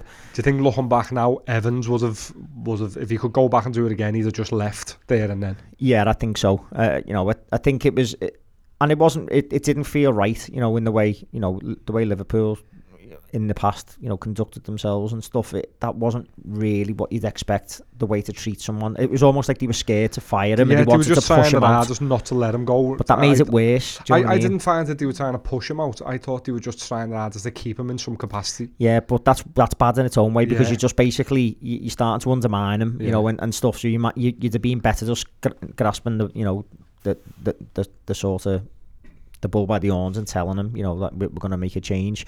As it happened, you know, we can't in the history of Liverpool Football Club look back and say that it wasn't the right thing to do to bring Houllier in. You know, he, he professionalised the club, he kicked us on, he made he got us winning trophies again, which you know we hadn't we'd lost that sort of you know that that The customary- know-how. yeah, the know-how, and and and you know he certainly sort of had a massive impact on on on Liverpool Football Club, Gerard Houllier. So it was definitely the right decision to bring him in. I think it was just handled wrong with the whole joint manager thing, and as you say, this day in history was was was Evans's last sole game in charge, and you know it was a miserable. We got beat by by Derby to a, a Paulo Wanchope goal, but no one at that moment, as as I say, would have known that that would have been his last game in, solely in charge. But as it happens, it was, and you know it was an interesting part of, of, of the club's history, but certainly you know one that was a bit weird. It's great being able to look back and see, speak about like a, a weird, dire, bizarre time at the club, but then still get in that we won loads of trophies under Houllier. Love that. yeah, Typical this weekend history with the Reds. Always have to end on some sort of positive. But look, guys, if, if you want some, if you got some ideas for this weekend history, especially throughout the pre-season, because we still will be recording any transfers or pre-season games, get in touch at Across the Park PC on Twitter and Instagram. Judgy, quick round of higher or lower. Yeah, we're getting to the towards the end of the season, and, and obviously um, the point where we've we've had quite a few um, higher or lower episodes now, and, and a lot of it have been looking quite deep into the Premier League history book. So thought I'd bring us up to date a little bit this this week and, and look at some stats. Very relative because we've obviously been comparing each other's strongest 11s and, and who we might change or, or might not change and and, and this might um, give some of the listeners I suppose a bit more food for thought. We're just going to go start with general stats for, for both teams first, so things like shots and everything. So just this season. just this season, just based on Premier League games this season. So, again, just for clarity for the listeners, higher or lower, I'm going to give the lads a number. They've got to decide whether the actual number is higher or lower than that. Um, as the blue, uh, myself being a blue, it's one blue against two reds this week. If the question is a Liverpool related one, it'll be Millsy that goes first. If it's an Everton related one, it'll be the Reds that go first.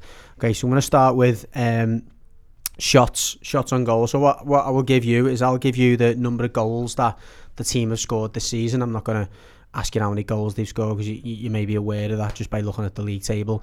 So we're going to start with an Everton one. So it'll be Gary and Terry that go first. So Everton have scored 46 goals this season in the Premier League. But how many shots has it taken Everton to score those 46 goals? And I'm going to give you 320 higher or lower. 320 shots. 47 goals, 46 goals. 46 goals. And we've had 34 games now? Yeah. We played 34 games, yeah. Lower. Yeah, yeah. My, my instinct was lower. Millsy? Ah, I don't know. I'm trying to work it out. I can't even make the percentage out in my head. I was It's obviously going to be percentage close, is isn't it? Shots on, shots on goal, so shots. Just shots. higher. Higher. The answer is higher. It's 347 shots. Come on, you Blues. Okay, so we're going to go the opposite way now. Liverpool. So it'll be Millsy first this time. It's 1 0 to Everton at the moment.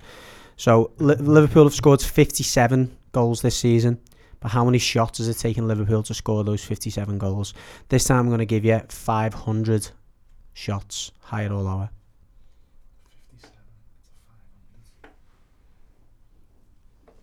Higher. Higher than 500. I actually think lower. You know, I've just, I've- I'm mild to tell you over the table higher, but now I'm, I'm thinking about it. We there was that mad stack come out that we barely had any shots on goal, didn't No, wasn't it? there was we, we've had l- there was Oh, game, we, yeah, we it's had way, loads of shots, but just Haven't couldn't score. but 500 seems a lot though. 57 goals, 35 games, 500 shots. Just go lower to try and get the points back. Like 15 shots a game, isn't it? There or thereabouts, roughly. I- Again, it's going to be close, isn't it? It's going to be within ten either way. So what do you want to go lower? Yeah, go on, we go lower. Yeah.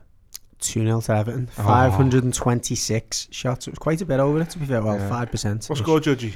It's 2 0. Just like the real Derby Reds. Swallow that. Okay, there's still still still quite a few to go here. Um, gonna go stay on a similar theme. I'm gonna look at the contrib- contributors of those shots. So, um, Dominic Calvert-Lewin scored 16 goals for Everton this season. So this is going to be a, a Liverpool one first. So Dominic Calvert-Lewin scored 16 goals this season. But how many shots has it taken Dominic to get those 16 goals? And I'm going to give you 60 shots, higher or lower. Sixty shots. To Thirty get odd 16 games. goals. Does have a lot of shots and doesn't score unless unless they just fall to him and he just hits it instinct. So no, you know, instantly. I've been, does sound like Calvert-Lewin to me. like. I've been stung a few times this season on Calvert Lewin getting frigging Sky Bet have offered evens for a shot on target and he hasn't even had shots in games. I'm I, I'm going to say lower. Um, what was the number? 60. Mm, I don't, it'll be close, but So it's less than less than two shots a game, isn't it? He hasn't played all of them either. Not far off, I think Calvert-Lewin's Lower. most of our games in. Okay. okay. lower. Lower, Millsy. 60 shots, higher or A lot of his goals at the start of the season were just one time. Jelavic-esque, mm. they were going in, so... And then his barren run, he, he's missed one. I can't imagine it. I can't remember him missing more than one bad chance. I'm going to go lower. You're both wrong. It's 72 shots he's had, so it's 12 more than the, the one I give you. 72, 22% conversion of shots to goals. Okay, Mo Salah across the park, Millsy. 20 Premier League goals for Mo Salah this season. Slightly more modest return than, than recent years, but certainly not to be sniffed at. And I'm going to give you 90 shots for Mo Salah. Probably a player, it's fair to say, who tries more shots than Calvert Lewin does. 90 shots, higher or lower, to his 20 goals. So you're looking, what, around just over three shots a game, is that? Or just under? I mean, math, maths are terrible. Just under. I know he's had a bad time, but i- is he always at the ends of, like... He's The the one move player and who hasn't had a bad time. oh, Ma- Salah's been decent this season, yeah. On Saturday, he had a bad time, didn't he? He was looks frustrated. Set the goal on, didn't he? On Sat- those Yeah. shots, he looked Yeah. frustrated when he, when he was missing. Um, I'll go lower. Gary, Terry, 90 shots. he, does, he does have He some has shots. a lot like, of shots and he misses a lot, but Yeah. he just keeps going and ends up getting a goal. I'm going to say higher, you know. Yeah, I'll go higher. Correct. 108 shots. Yeah. A conversion of 18.5%. Lower than Calvert Lewin's, but I think it's fair to say he tries more shots from outside the area. He probably takes free kicks as well every now and again, I'd imagine. Don't know, Not I'm not many. sure. Okay, um, g- gonna go on a, a slightly different stat this time, but still related to shots. Um, how many times, Millsy, have Liverpool hit the woodwork this season? And I'm going to give you 12 times higher or lower. It's going to be around that, but I can't remember them. I think they did hit one of the Derby. No, I think even Pickford saved that one. I'm thinking of the Henderson one. Um, it's impossible for an Evertonian to answer this. They've hit the woodwork more than 12 times higher. Gary. I can't really remember. Is it? In the- I'd say in the- lower, you know. Yeah, I'd go lower. Yeah, I don't think I, reckon can't really many. remember many. Lower. Okay. It is lower. It's 10 times. Two two times. mils. Reds are back in it. Sorry, Okay. Blues. Um, Everton, then. Gary Terry. So considering Liverpool have hit the woodwork 10 times this season, Everton, have they hit the woodwork more or less, or higher or lower, than eight times? I reckon it might be the same. I reckon it might be 10. I, yeah, higher. I'll I'm go gonna say higher. higher. Nosy. This is the, la- this is the last question. What? No, no. I'm, I'm I'm gonna, terrified of being Gary Macked. what score is it now? 3 2? Two two. Two, Three two. two. Pressure's on here. I wanna see- I've got two more to, to I give was you. too So arrogant before, weren't I? Um, t- did you say 10? Or Eight. 8. I said eight. I usually thinking 10. Um, again, I'm trying to think how many times have we hit the woodwork. Where's it yesterday? Higher. Well done, Gary. It's it's exactly the same. It's ten. Okay, so um, slightly slightly different now. Now we've got two more left. Okay, make these. I'll make the, I'll make these quick. So we're gonna start with the. I'll start with you, Millsy, because you, you seem to like this this um this this line of thinking when you're thinking of Liverpool. Errors leading to goals this season. Okay, um, Alisson. Okay. How many errors has Alisson made leading to goals this season? I'm going to give you two, higher or lower. There was two alone in the Man City game, wasn't there? Was there? Or was someone else? at? Directly, so it's like the person's mistake. Oh, so you give the ball away and then that That's the it. It's got. It's, it's not like you know someone's give the ball away in the final third. was It's the got Leicester to be. one him uh, or Kabak? What did that go I think they've as? actually got a committee that decides whether this is an error that leads directly to a goal. See that, see, that makes you think differently because directly as he's got the last touch or something, not really. Yeah, he's put them in the, under the cosh. Millsy, you watch Alisson all the time for mistakes. You should know this like the back of your hand. Yeah, but I'm. s- So all you his- do when I you watch his us is watch him. I see his mistakes as like he's put. If you don't go higher, you're a farce. on that basis, lower, Lower, lower. Gary Terry. My initial thought was lower. I thought it was going to be one. I know we. I know. that My, my Millsy said there's two in the. I only in the brought Man this City up because game. because of Millsy. To be honest, The City Just thought it'd game, interesting. it, it, it, again, it depends on the definition of what you know. Is he directly responsible? The Leicester game. there Tell you was- what there was then. one in the Leicester I'm game, not- definitely. I So can't, I can't do that now. So what is he? I think it's higher. Go on, I'll go higher with him as well. I, I did. My initial thought was lower. It was going to be one, but I'll go I higher. think, I with think it might Terry. be three. Errors leading to goals this season by Al- Alisson three. Oh, I'm Yeah. being Gary Macked. There we go. and that's because you went the wrong way on something that you bang on about every oh, week. I was, I was thinking like the last one. Set it up for you and you Hello, still got it wrong. He must, he must be a fault for the last one then. It wasn't me Kabak, it must have been him. To go down, there was two in the last game, I think. There was the one where he collided with Kabak and then, what was the other one where, it just, wasn't the one where he done that little weird clearance and he just screwed it to, um, was it Ian Atchell? I can't remember now. But the Kabak one probably wouldn't have went down as his fault. No, though. that was just a collision, wasn't it? Okay, last one. Last one is assists. This might be a little bit easier for both of you. Really, maybe should have asked this earlier, but um, the the most assists for Everton this season from Lucas Digne, but has he got higher or lower than eight assists? I feel like this season, when listening to these talk about him, he's had a bit of a drop off. Mm. Um, even though he's the he's still the most assisted player type thing. Um, eight. And what did he say they scored before? 46 or something? Yeah. Yeah. Has he has he assisted that that many? That's quite a lot. Like, but How many headers has Calvert Lewin scored? probably about 90% of his goals were headers. Uh, Even if I know the answer, I've got to go the opposite. I've got Yeah. to send the keeper up. Next Yeah. question. Um, eight assists. lower. I don't reckon he's got that much of a high percentage of, of their assists. Yeah, it's quite a few, isn't it? from There's going to be a couple of free kicks, couple of penalties. Penalties, assists. No, no, I'm saying goals. okay. So actual goals and open play. All you right. mean? Okay. Fair enough. Eight. Yeah. Just take our corners like and free kicks. Sana sends us the other way. I'm going lower. Well, as you called it, I'll, I'll go. I'll just, I'll, just, I'll just ride with you. Go on, Mills. Alson's going up. I've got to go higher. Seven. Yeah. Firmino, Firmino for Liverpool. Millsy. Four two. He's by got the way. more assists than anyone for Liverpool this season. But is it higher or lower than seven? lower. Firmino's got the most assists Firmino for most us. assists for Liverpool this Wow. season.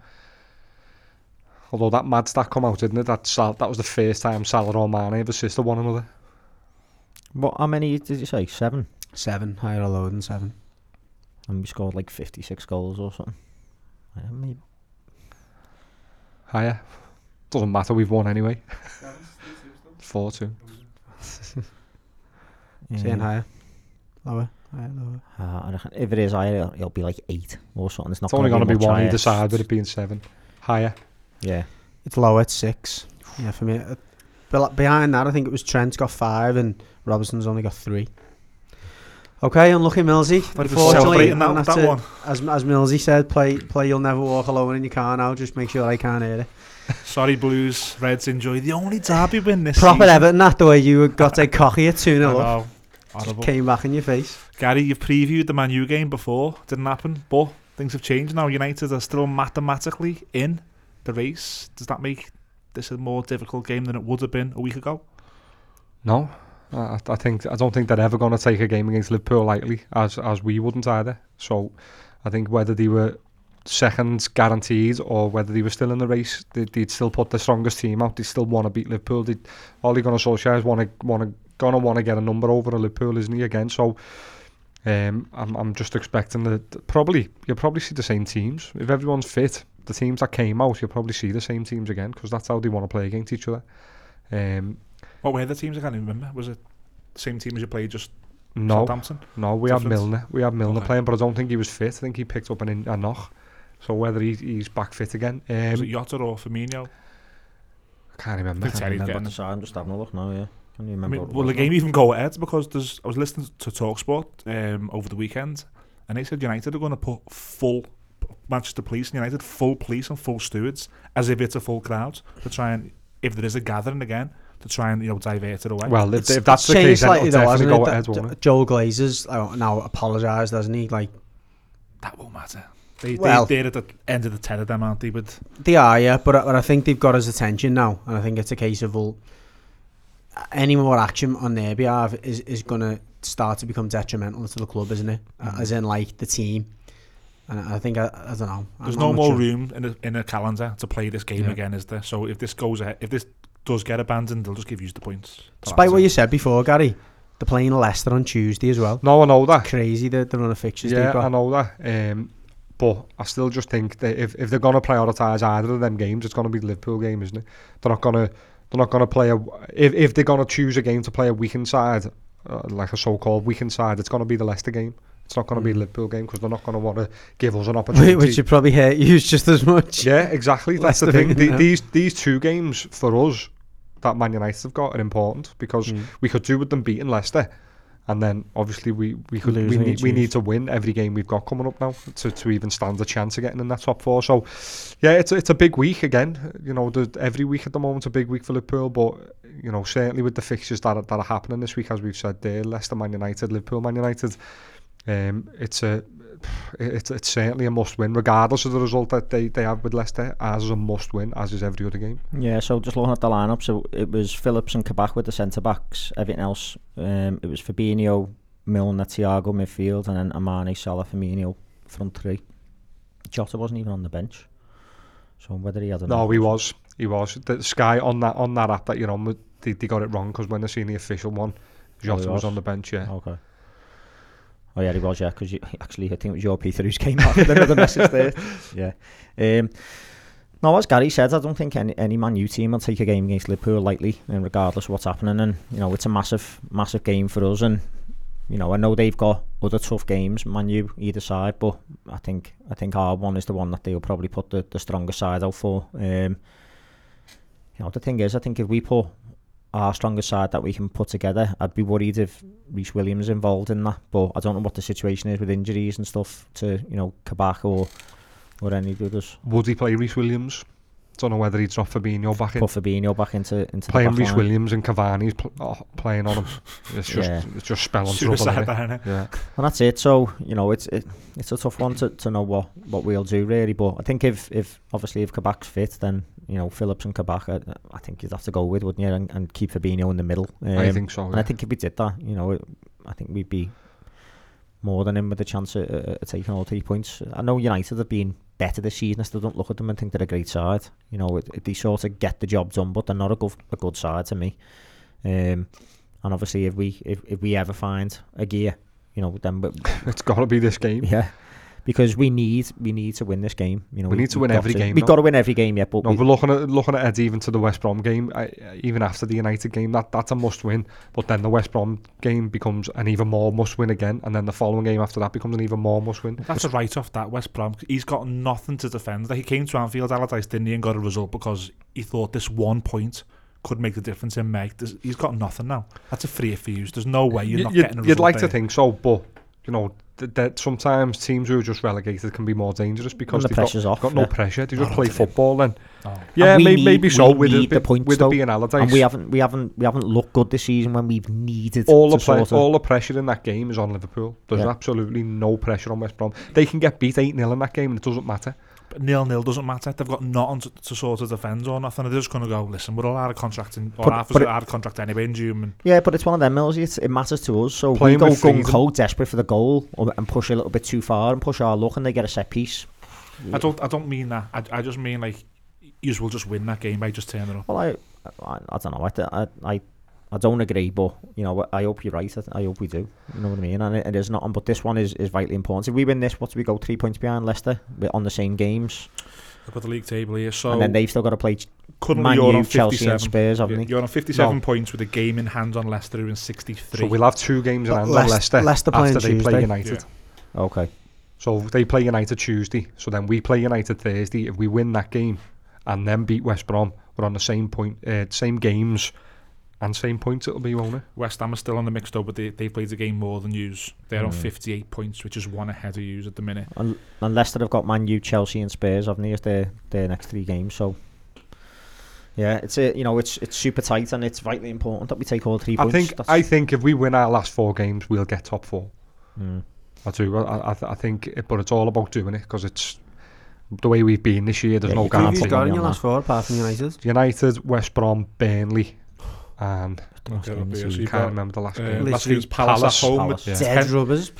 well, three if, teams have certainly if, if for. Fulham if Fulham get a result against Burnley tonight, then that's it. They're, they're, the three confirmed relegated are done. Do you mean if they don't get a result? Sorry if they don't Yeah. get a result. And the Palace game on Sunday, 23rd of May, 10,000 fans in the ground as well. Yeah. Which, which is going to make a difference, isn't it? Yeah. So yeah, massive game. Prediction?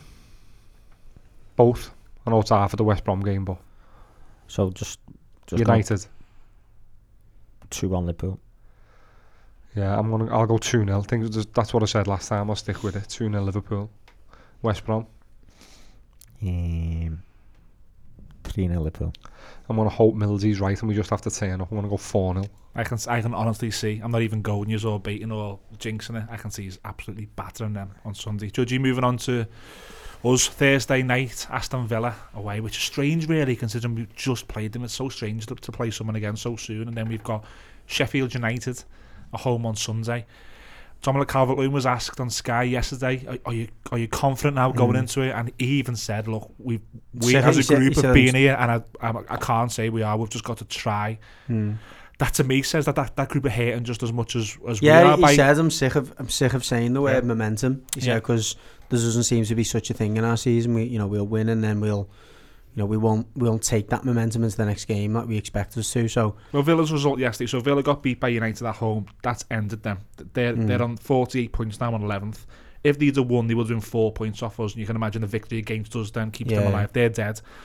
So I'm hoping that flip flops are on for them. Mm. You know they're in no danger at all. They've had a great season. Dean Smith has a great season. As yeah, and you've also got a few players there. I think for Villa who who will have be thinking now.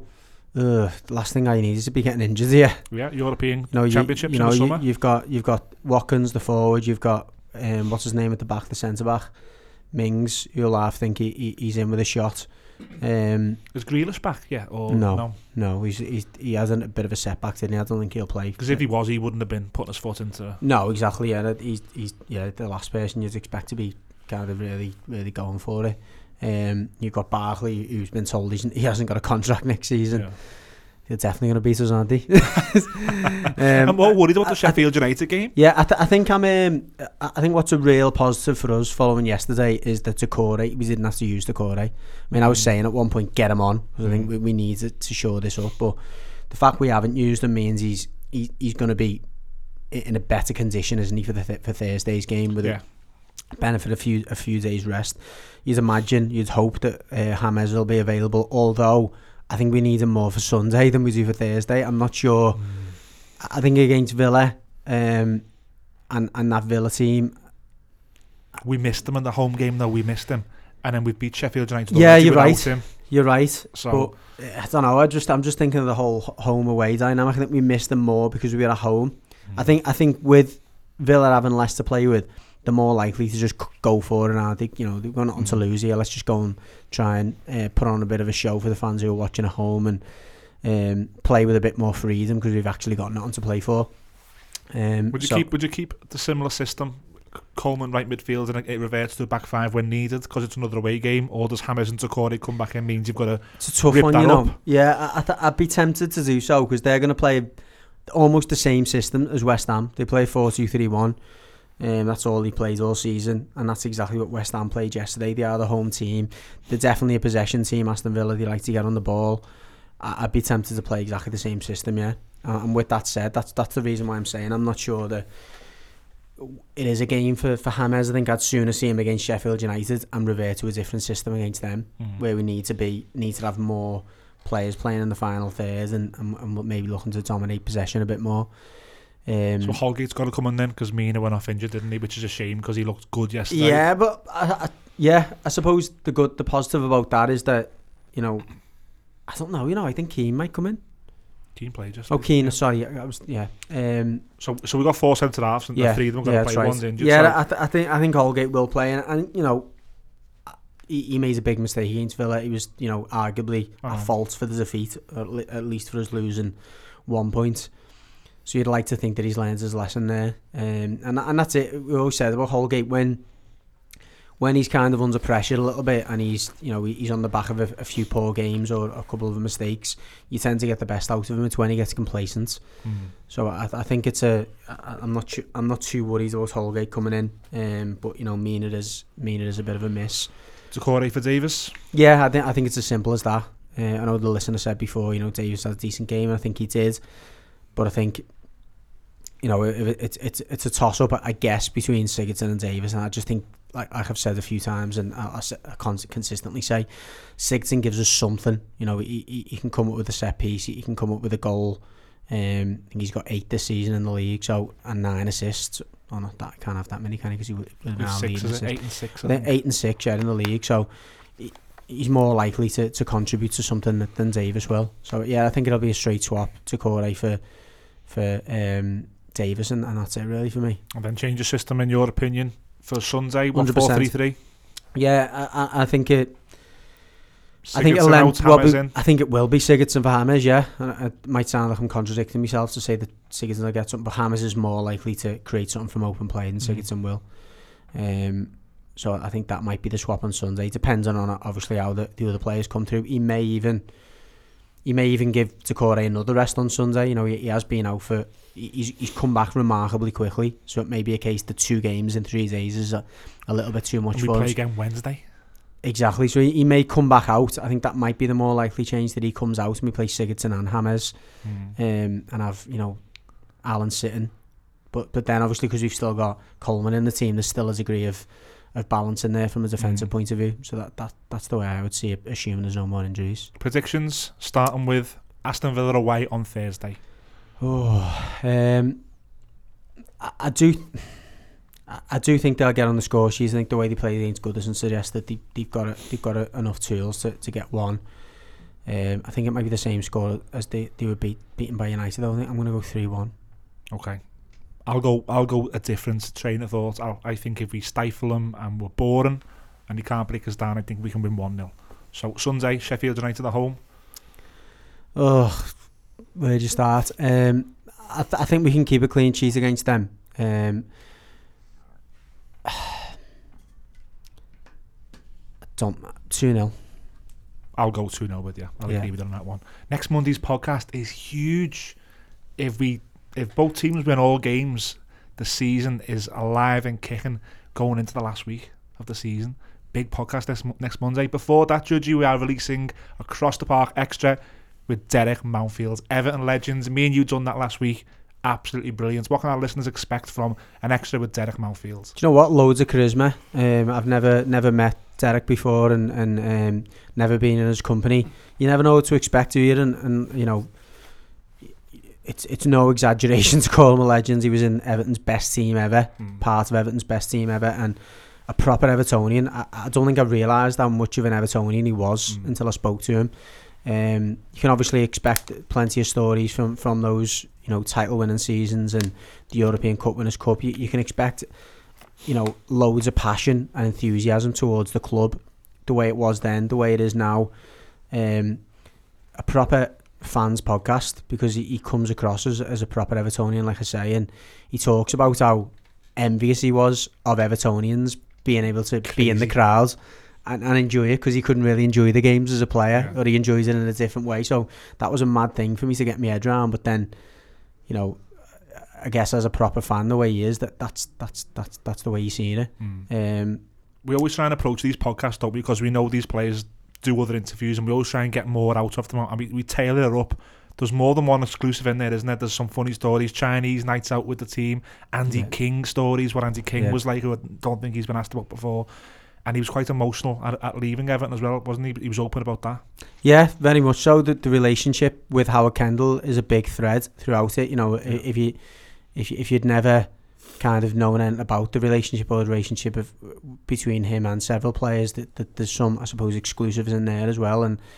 that that's definitely it's a difficult one for players to speak about that. You know, with, especially with Howard passing, a lot of players will avoid the kind of you know without wanting to res- you know perceive be perceived to disrespect him Yeah. or whatever. He didn't didn't avoid that. He was very honest about his relationship, good and bad, with Howard, and, and how it was left when he left the club, um, and and how it continued. You know, Mm. when, when he went to sportsman dinners, etc. So that's that's a really interesting thing to hear. Um, but yeah, like you say, some re- really really good stories, nostalgic stories, and yeah, I thoroughly enjoyed doing it, and I, I thoroughly enjoyed enjoyed.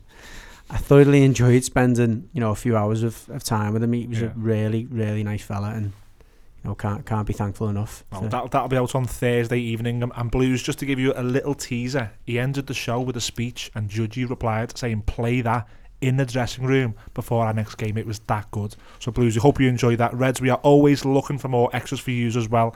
In the meantime, go to across the park across the park podcast.co.uk at the top ATP extra.